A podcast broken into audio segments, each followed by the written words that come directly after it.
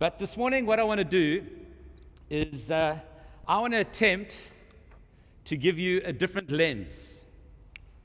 You know, if you if you've got uh, I've got oh sheepers, I've got short hair. I can't see that thing. It's a bit dark now. Um, I've got short hair and uh, and sunglasses on now, so it's like um, I don't know if it's Top Gun or something like that. I don't know, but but. Just the, I, want, I want to attempt this morning to give us a different lens for the gospel. We're, we're heading into Easter. We, we're going to get back to Joshua after Easter, but we're heading into Easter on Sunday and this weekend coming up. And I want to attempt to give us a bit of a different lens for the gospel. And uh, we're in a series, and we wanted to start last week, but God ended up breaking in, and we did something else completely different. But I want, I want to attempt to shift our lens a little around what the gospel is. And we've, we've labeled this series More Than. And I want to say this morning it's more than a formula, it's a story. More, it's more than a formula. The gospel is more than a formula than a story. So often, if you said to somebody, Why did Jesus die on the cross?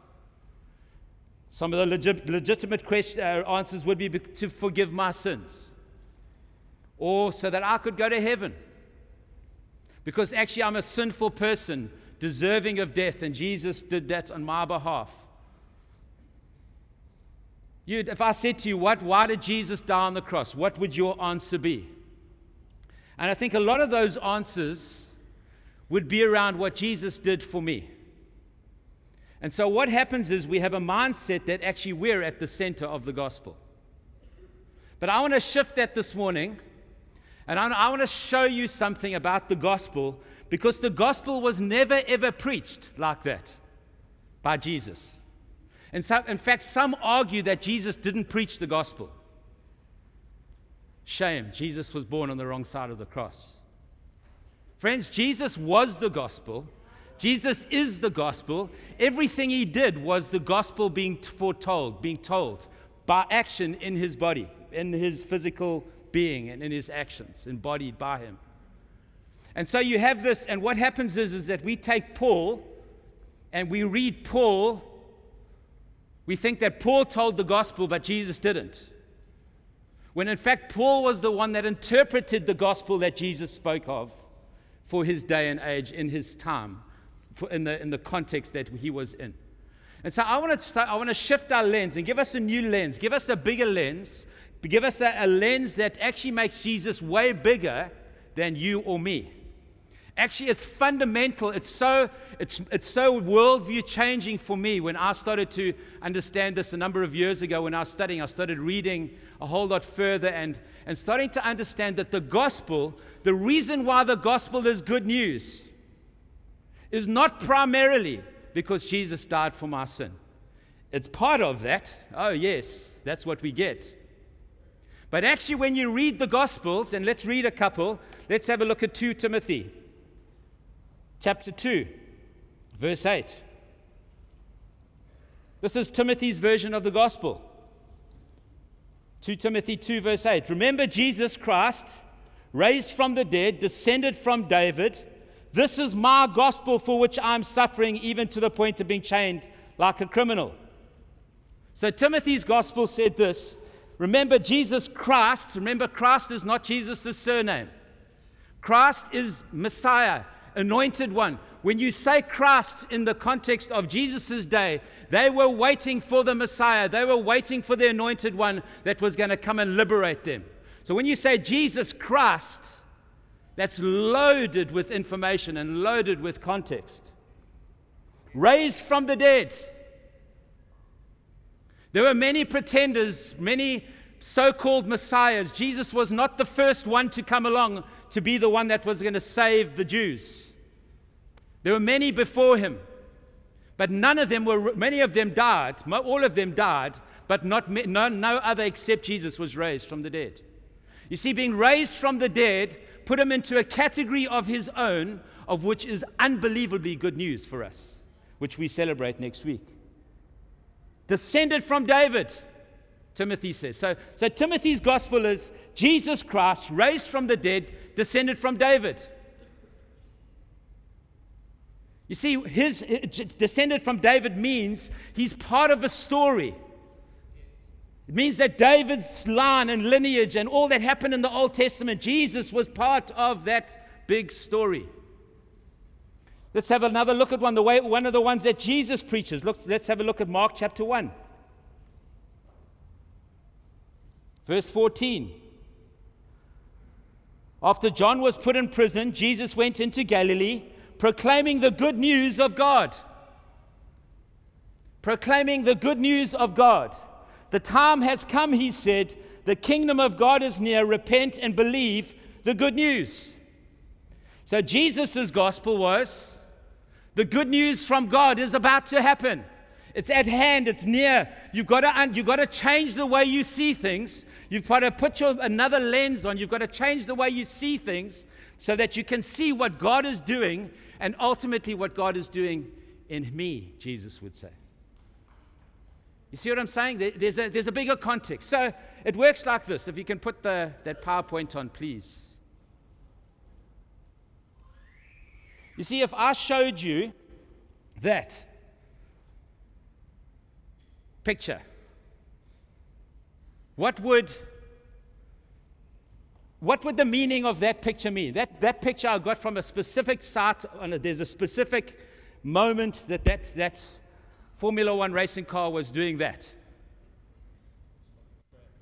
What is that? It's a crash? Uh, victory?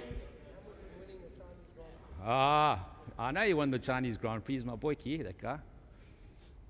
But actually, if you looked at that, that picture was taken when Lewis Hamilton at the end of 2018 won the, won the, the Drivers' Championship and started to do donuts around the, the track. As he, it's, a, it's actually a celebration, it's not a crash. But when you first look at that, you think, well, that could be a crash. What happened there? What's going on here? Did he spin? Was he in a race and spinning and he managed to pull himself out? No, no, that was actually a victory celebration by Lewis Hamilton. But unless you know the story of that, you don't really make sense of that picture. What about this one? When you look at that picture, what does that mean to you? A criminal? A man suffering? Was it legitimate suffering? Did he deserve to be there? What was that? I mean, looks like a cross, looks like looks like he's in a lot of pain. What does that mean? You see, friends, unless you know the story, that picture of Jesus on the cross, cross becomes about you and about your forgiveness of sin. But, friends, it's a much bigger story, and it is better news than what you think. Because the death of Christ on the cross is part of a story that God has been telling that was pivotal in the kingdom coming and in the dispensation in the age in which we now live. It is absolutely fundamental.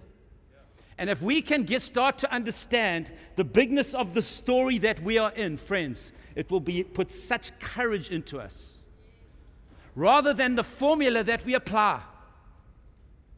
Or the barcode, as Dallas Willard says, that you get. I got the barcode. I said yes to Jesus. Now, when I go through the flames, I seize the barcode and I go, I go the other way.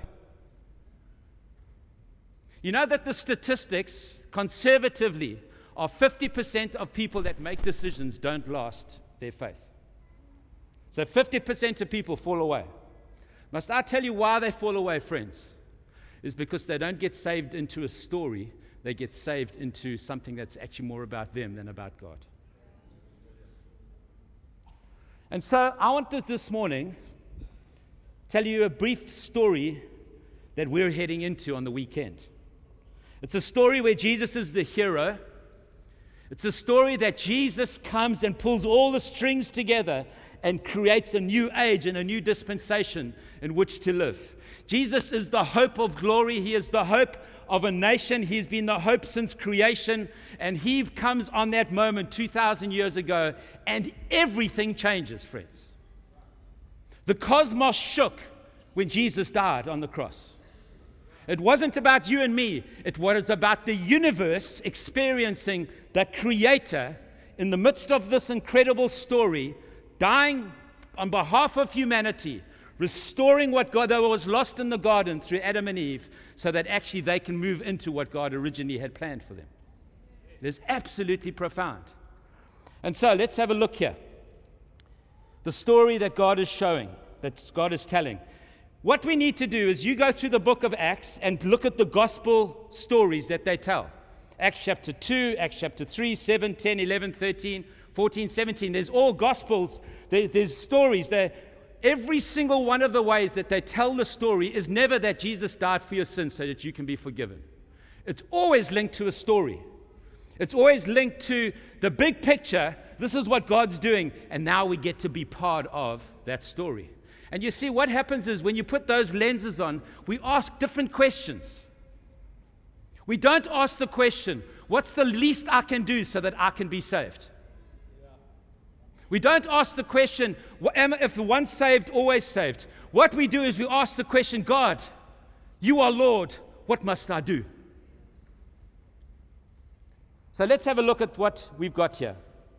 The gospel is more than a formula, it is a story that is lived. Lesslie Newbigin said this The way we understand human life depends on what conception we have of the human story. What is the real story of which my life story is a part? He says, What is the real, what's, what's the story, your story? What is your story a part of? The way we understand our humanity and the way we understand we should live our lives out depends on the story that you think you're part of. Remember, friends, we get born into competing stories. When you get born into this world, you're in a family, you're with parents, you're with whatever the context or lack of parenting or whatever it is, or destitute or wealthy, you get born into a story that you start to believe. But the gospel comes in and takes the story completely differently. And we don't just get saved and we don't just make a decision, we actually get converted into a different story. That's what Lesslie Newbigin said. This is what Alasdair MacIntyre said. Said, I can only answer the question what I am to do if I can answer the prior question of what story do I find myself a part? How do I live my life as a Christian? You've got another story you're part of. It didn't start with us, it started way back in the garden at the beginning of creation and before that, as, as God had in mind. And so the story is something like this the gospel story. It starts with the creation of all things. It start, it, it, in the midst of it, it gets messed up in Genesis chapter 2 and 3. It, there's a fall, there's sin enters in, there's, there's, a, there's a rejection of the, the authority of God. Man and, and, uh, and woman lose the authority that they are given to take that garden that God put them in to extend its boundaries throughout the earth. You see, the very issue that was put on Adam and Eve was a missional mandate. It was go and extend the borders, go and take the light that you have. Eden means pleasure. Take the pleasure from which you were born and take that and spread it over the whole earth. And do it in relationship with me. Come with me, walk with me. You've got a garden to tend and to take care of. Go and do it. And what happens is they get interrupted, they get deceived by an enemy that comes and says, You don't want to be, you don't, you, you, you really want to be like God then do this. And they listen to him and they give away the authority that was rightfully theirs to go and extend the mandate that God put on their lives. But in that space, right there, friends, the gracious hand of God, please do not, in the story, the grace of God is not a New Testament thing. The grace of God is right from the beginning. God is gracious, God is merciful. That's who He is, infinitely and eternally. There's the grace of God manifested right throughout the Bible. And right in that space, right there, he starts a redemptive plan. He kills an animal and clothes them. Straight away, you know there's going to be, it's going to need to be death to, to, to unravel the story or to get back what was lost. And so there's a redemption story starting to be played out. And then what God does in the middle of this is He promises us that this story is not going to be a, an annihilation story of earth. It's going to be a restorative story of earth and what was lost. We're going to, he's going to restore. So God is into restoration. God is into redemption. God is into taking things that are not and making them as though they were. Things that were broken, He, he fixes. He doesn't just throw the stuff away, He puts us back together again. And He says, Now you can be who you were called to be. So it's this, it's, it's this restorative, new creation story that he is going to land on. And ultimately, friends, our hope is that Jesus will return. And when he returns, all of the heavens and all of the earth, or the whole earth, will have, be a new heaven and a new earth. And God will restore back to its original plan and beyond and better, I would imagine, what was created, what was lost in the garden. So that's our hope. So we're in the trajectory of that story. And so, what God does is he creates, he calls Adam, he calls Abraham.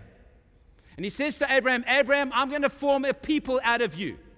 You are nobody, Abraham. You are far out of the reach of anybody. Nobody would think that you would even know me. But I'm choosing you, and from you, you're going to have descendants more numerous than the sand and the seashore, and uh, than, the, than the, the, the stars in the heaven. And I'm going to, out of you, create a people. And that people are going to be my inheritance. And that people are going to represent me on earth, and they are going to begin to explain and to live out and to be the kind of people that I always intended Adam and Eve to be. And so Israel is formed with a specific mandate to be the light of the world to the nations of the world. The problem is he, they get formed and they get corrupted. God sends prophets to them to try and uncorrupt them and get them back on track. They don't listen. Eventually, sends them off to exile. Friends, in the midst of exile, God has not forgotten his plan. In the midst of exile, God is still moving, God is still working, and He wants these people to become everything they are called to be. So instead of being the light to the world and influencing the world, the world influences them. And they become like the world that, they, that they're living in.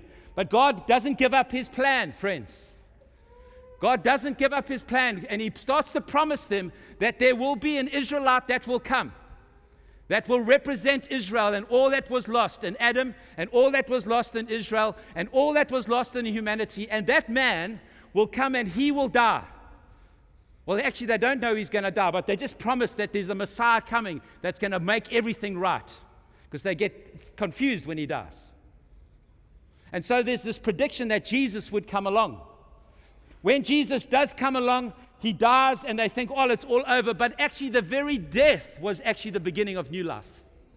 And that was the greatest victory that could have happened. And actually, and the, the good news is this, friends, is that Jesus, this is the good news, this is the gospel, that Jesus is the king of all creation. You see, in the resurrection, the good news is, the good news is Jesus is king. Jesus is Lord that is the big picture. That's the 30,000 view foot, foot view of actually the gospel. Jesus is king. No matter what happens, is Jesus is king. And he is expressing his kingship through us, the church. And so he births the church, the New Testament people of God that get added to Israel, not replacing them. They get added to the, to the, to the mandate that was actually given to, to Israel to go and take this word throughout creation and to bring his name and take glory bring his glory to, uh, to all the nations. And so, what happens, friends, is we have a little picture like this. A little picture like this. That's fallen creation. That's this age. The Bible talks about age, this age, and the age to come. Eternal life is life from the age to come. So when you get born again, you get given eternal life, not then, now. You have eternal life residing in you, God gives you life of the ages to come now in this age. And so, what happens is in the story, in Jesus, he breaks into this fallen creation where the power of sin and death and evil and Satan is all over the place, which is what it is. He breaks in in the cross. Jesus breaks in his life, his death, his resurrection, his ascension. He breaks in, and actually, what he does is he, he establishes a beachhead that all that see him as king and Lord. Bef- friends, you know, in the scriptures, the, the, you are to see Jesus as king and Lord before you to see him as Savior. The problem is we see him as Savior and not Lord, and we separate those two things. What God has put together, I want to say, let man not separate. And what happens is, is in that separation, we lose 50% of the disciple people that are making decisions for Jesus because we're telling them it's all about them rather than this king that has come that we are subservient to, that we are to adore, that we're to worship, that we're to praise, that we're to obey. And out of that place, he makes a plan for you to walk into freedom through forgiveness and mercy and grace. That's the technical back end. The front end is Jesus is Lord of all creation again. Matthew chapter 28 says this. When the disciples got together, they worshiped him. Why? Because they saw him as God. They realized this is God. And then he says, All authority, and, he, and they said, it says, some of them doubted. And then he says to them, He says, All authority on heaven and on earth has been given back to me. You see, Jesus is King with all authority. There is no other name greater than the name of Jesus. When we understand that's the God we serve and that's the story we're in, we're going to see you start to process things, things slightly differently. So, in this age to come, it breaks in now. It breaks in now. So, in Christ, in Jesus, when you have, when you, when you put your faith in the King, you have eternal life. You are made ready for that day when He arrives. Or you are made ready for that day when you trans, uh, move from this life into the other through death. You see, death is not a, de- a destination, it's a transition.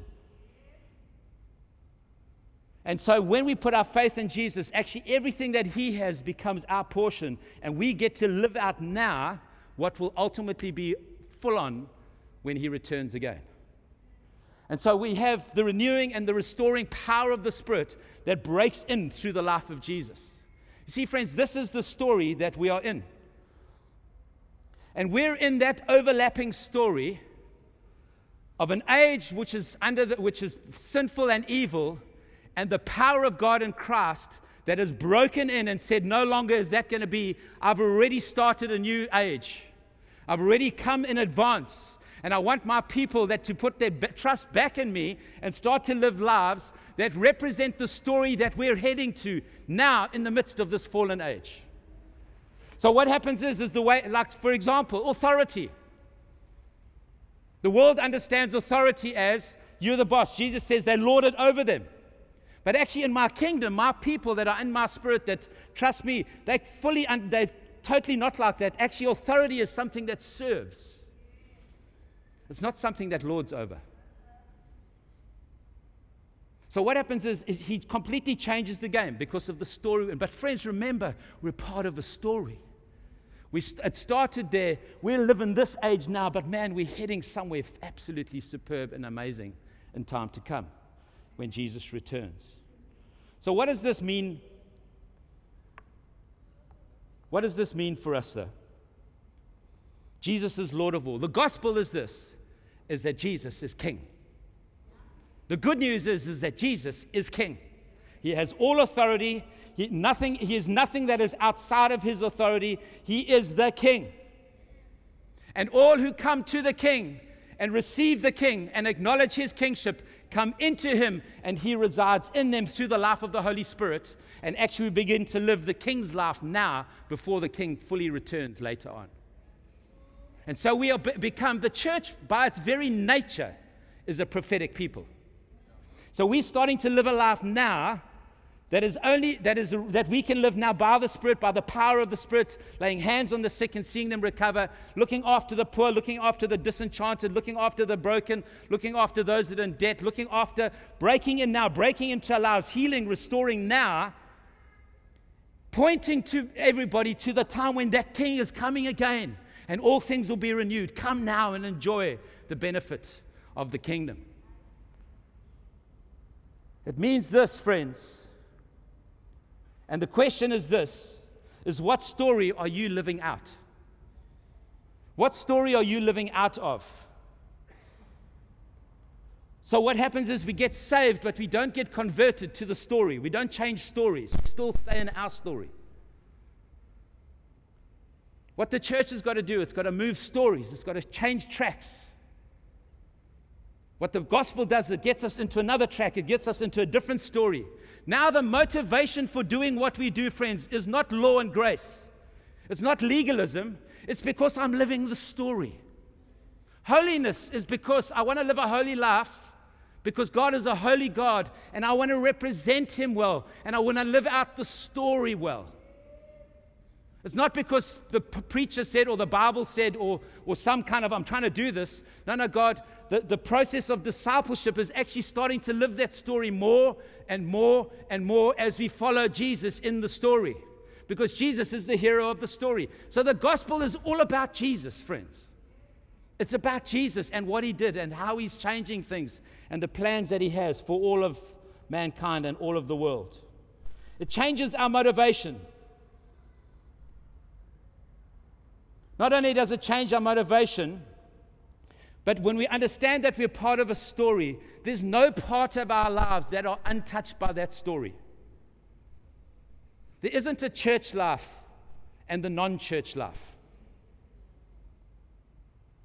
Well, I've got my barcode now. Now I can go and do what I do Monday to Friday as I like. No, no, no, no. You, you're, you're in a story.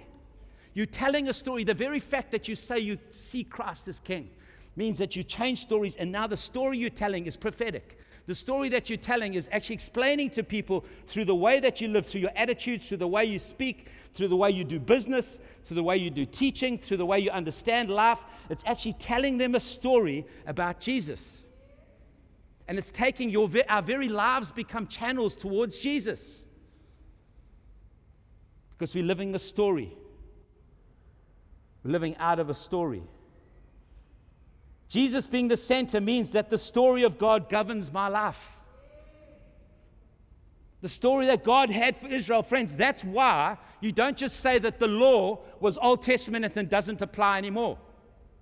It's part of the story in the law that God gave to his people. The law was given to those people so that they would know how to live, not as slaves, but as sons and daughters. In a world that was very different to what they came out of under Pharaoh. They didn't understand it. 400 years of slavery. God blesses them with the law. He blesses them with this, these, these, these, these precepts and these, these things. This is what I want you to do. All, that, all, the other, all the other nations, aliens come into them, they kill them because they don't want to be part of somebody that's different. For you, you're going to be different. When somebody comes that's not part of you and they come into you, don't let them change you. You might need to change them, but they can come into you and they need to start to live and they need to start to see the glory of the God that you serve.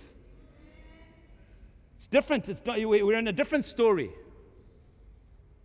For example, because of the story. You see, baptism is the physical act of obedience declaring we're in a different story. We've died to the old story. We've raised to life in Jesus, and we're now in a different story. We're now living a story. We're now living a bigger story. And it's not just about my story and my life. My story fits into that bigger story. Jesus doesn't follow us, we follow Jesus. And this is what it means. But if we don't understand we're in a story and you think, well, I've crossed the line now, actually, I'm good. Doesn't matter what I do, da, da, da, I'm going to heaven. No, friends. It's way bigger, more profound than that. It's more life changing, it's more world changing than that.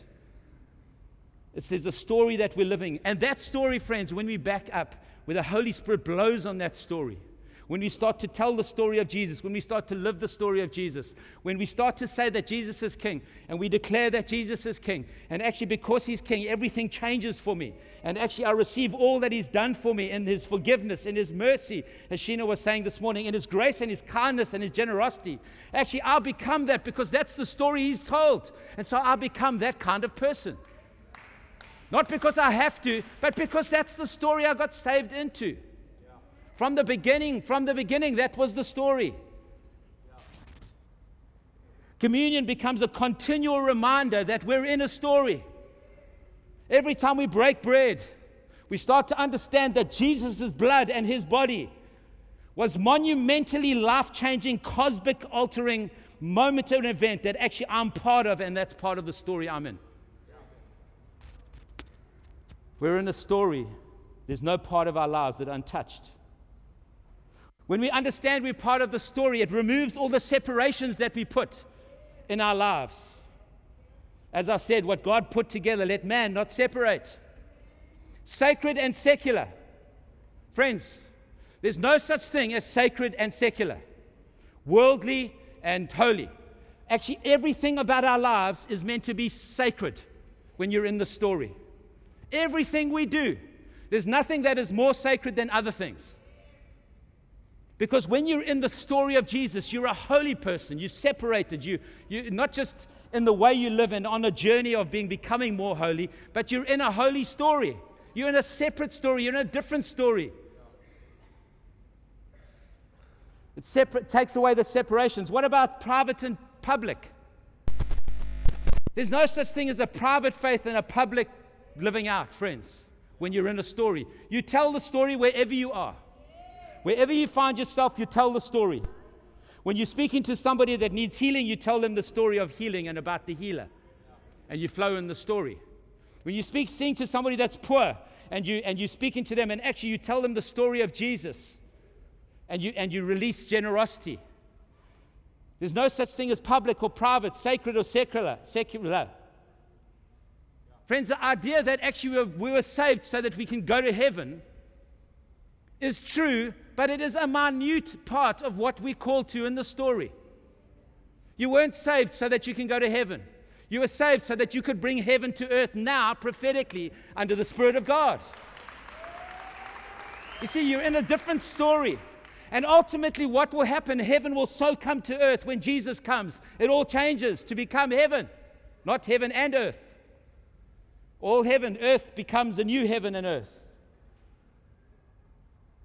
What happens is it mo- removes the separation that actually preaching from the, from the front is more holy than somebody that's in politics or somebody that's in ecological sciences or whatever it is. Because, friends, it doesn't matter where you find yourself at, as long as you're living the story, Jesus is being glorified. It takes these separations out, and what we've done is we've separated it because we've made things something sacred and something secular. And so, actually, preaching is more holy than being a mathematician or being a Uber driver. Friends, we tell the story wherever we are. We storytellers of a king who has come to save. It separates the king and the kingdom. So, what happens is we want the kingdom without the king. That's not the story, friends. Jesus' thing, the kingdom has come. Why? Because the king's come. If we want to live in the kingdom, we have a king. That's the good news, is that the king is here. What about personal and communal? We separate personal lives and our communal lives, our community lives. Friends, the story that God told, He didn't choose a person to tell the story of His goodness. He chose a people called Israel. The only time He chose a person was to represent the people.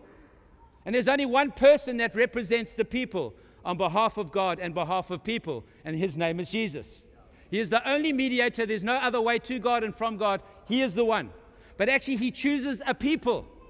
In, in, the Old Testament, it was Israel. In the New Testament, friends, there is this, this group of people called the church. It is diverse, it's all sorts, it's a ragtag bunch. In fact, some of them, not many of them were wise, and not many of them were, were come from noble birth. There were a bunch of ragtag people, but by the power of God, because of the story they're in, they get empowered to live lives that they would never be able to live outside of that story.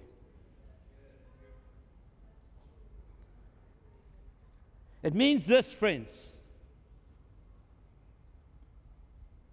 that we live a lifestyle of repentance that unfolds what that story looks like in our lives. What I mean by a lifestyle of repentance, I mean this Friends, there's never a moment that we've arrived in this story, there's always more. And we've got to continually reorganize and change our lenses so that we can see more clearly what God is doing in our lives and through our lives and in the people around us. It's a continual story of growth into maturity as we follow Jesus. And Jesus is our prime example, a human, a human being that we look at and we say, God, not only are you king now, seated at the right hand of the Father, but actually you're somebody that I just want to be like. I just you're somebody that I just want to fall in love with. Jesus, it's actually about you, and I want you. I want to live the story that you're telling, that you've started telling, and you continue to tell by the power of the Spirit. It means you've got to have a lifestyle of repentance. It's a lifestyle of acknowledging and changing the way we think and changing the way we see things. It's a lifestyle of that. For the rest of our lives, that's the story living, friends.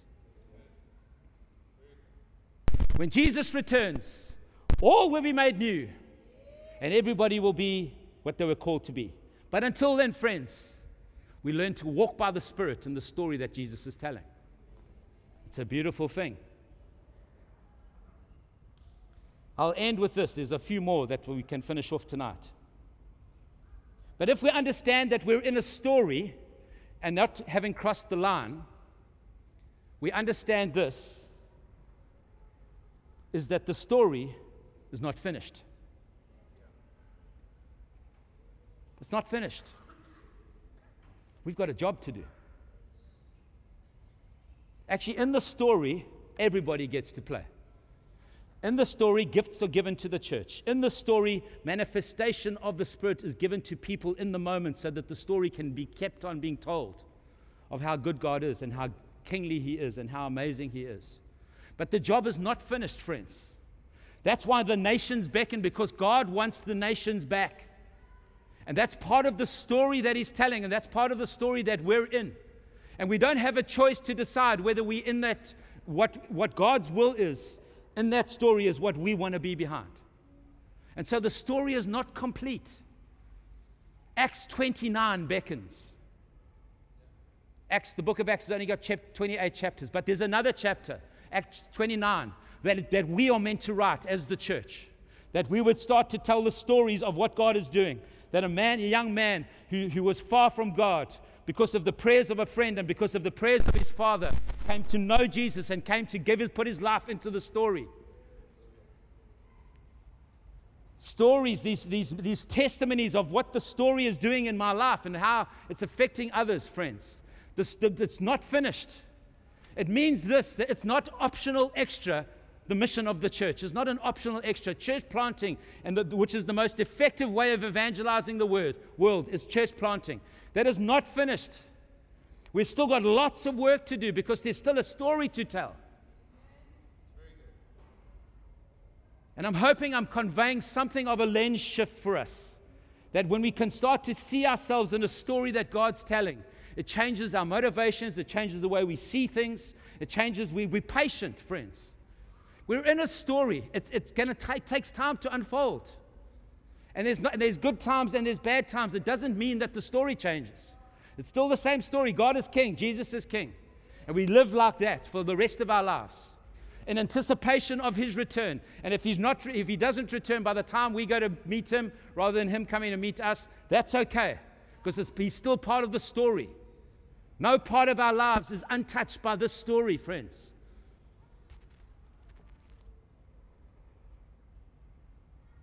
We ask different questions in the story.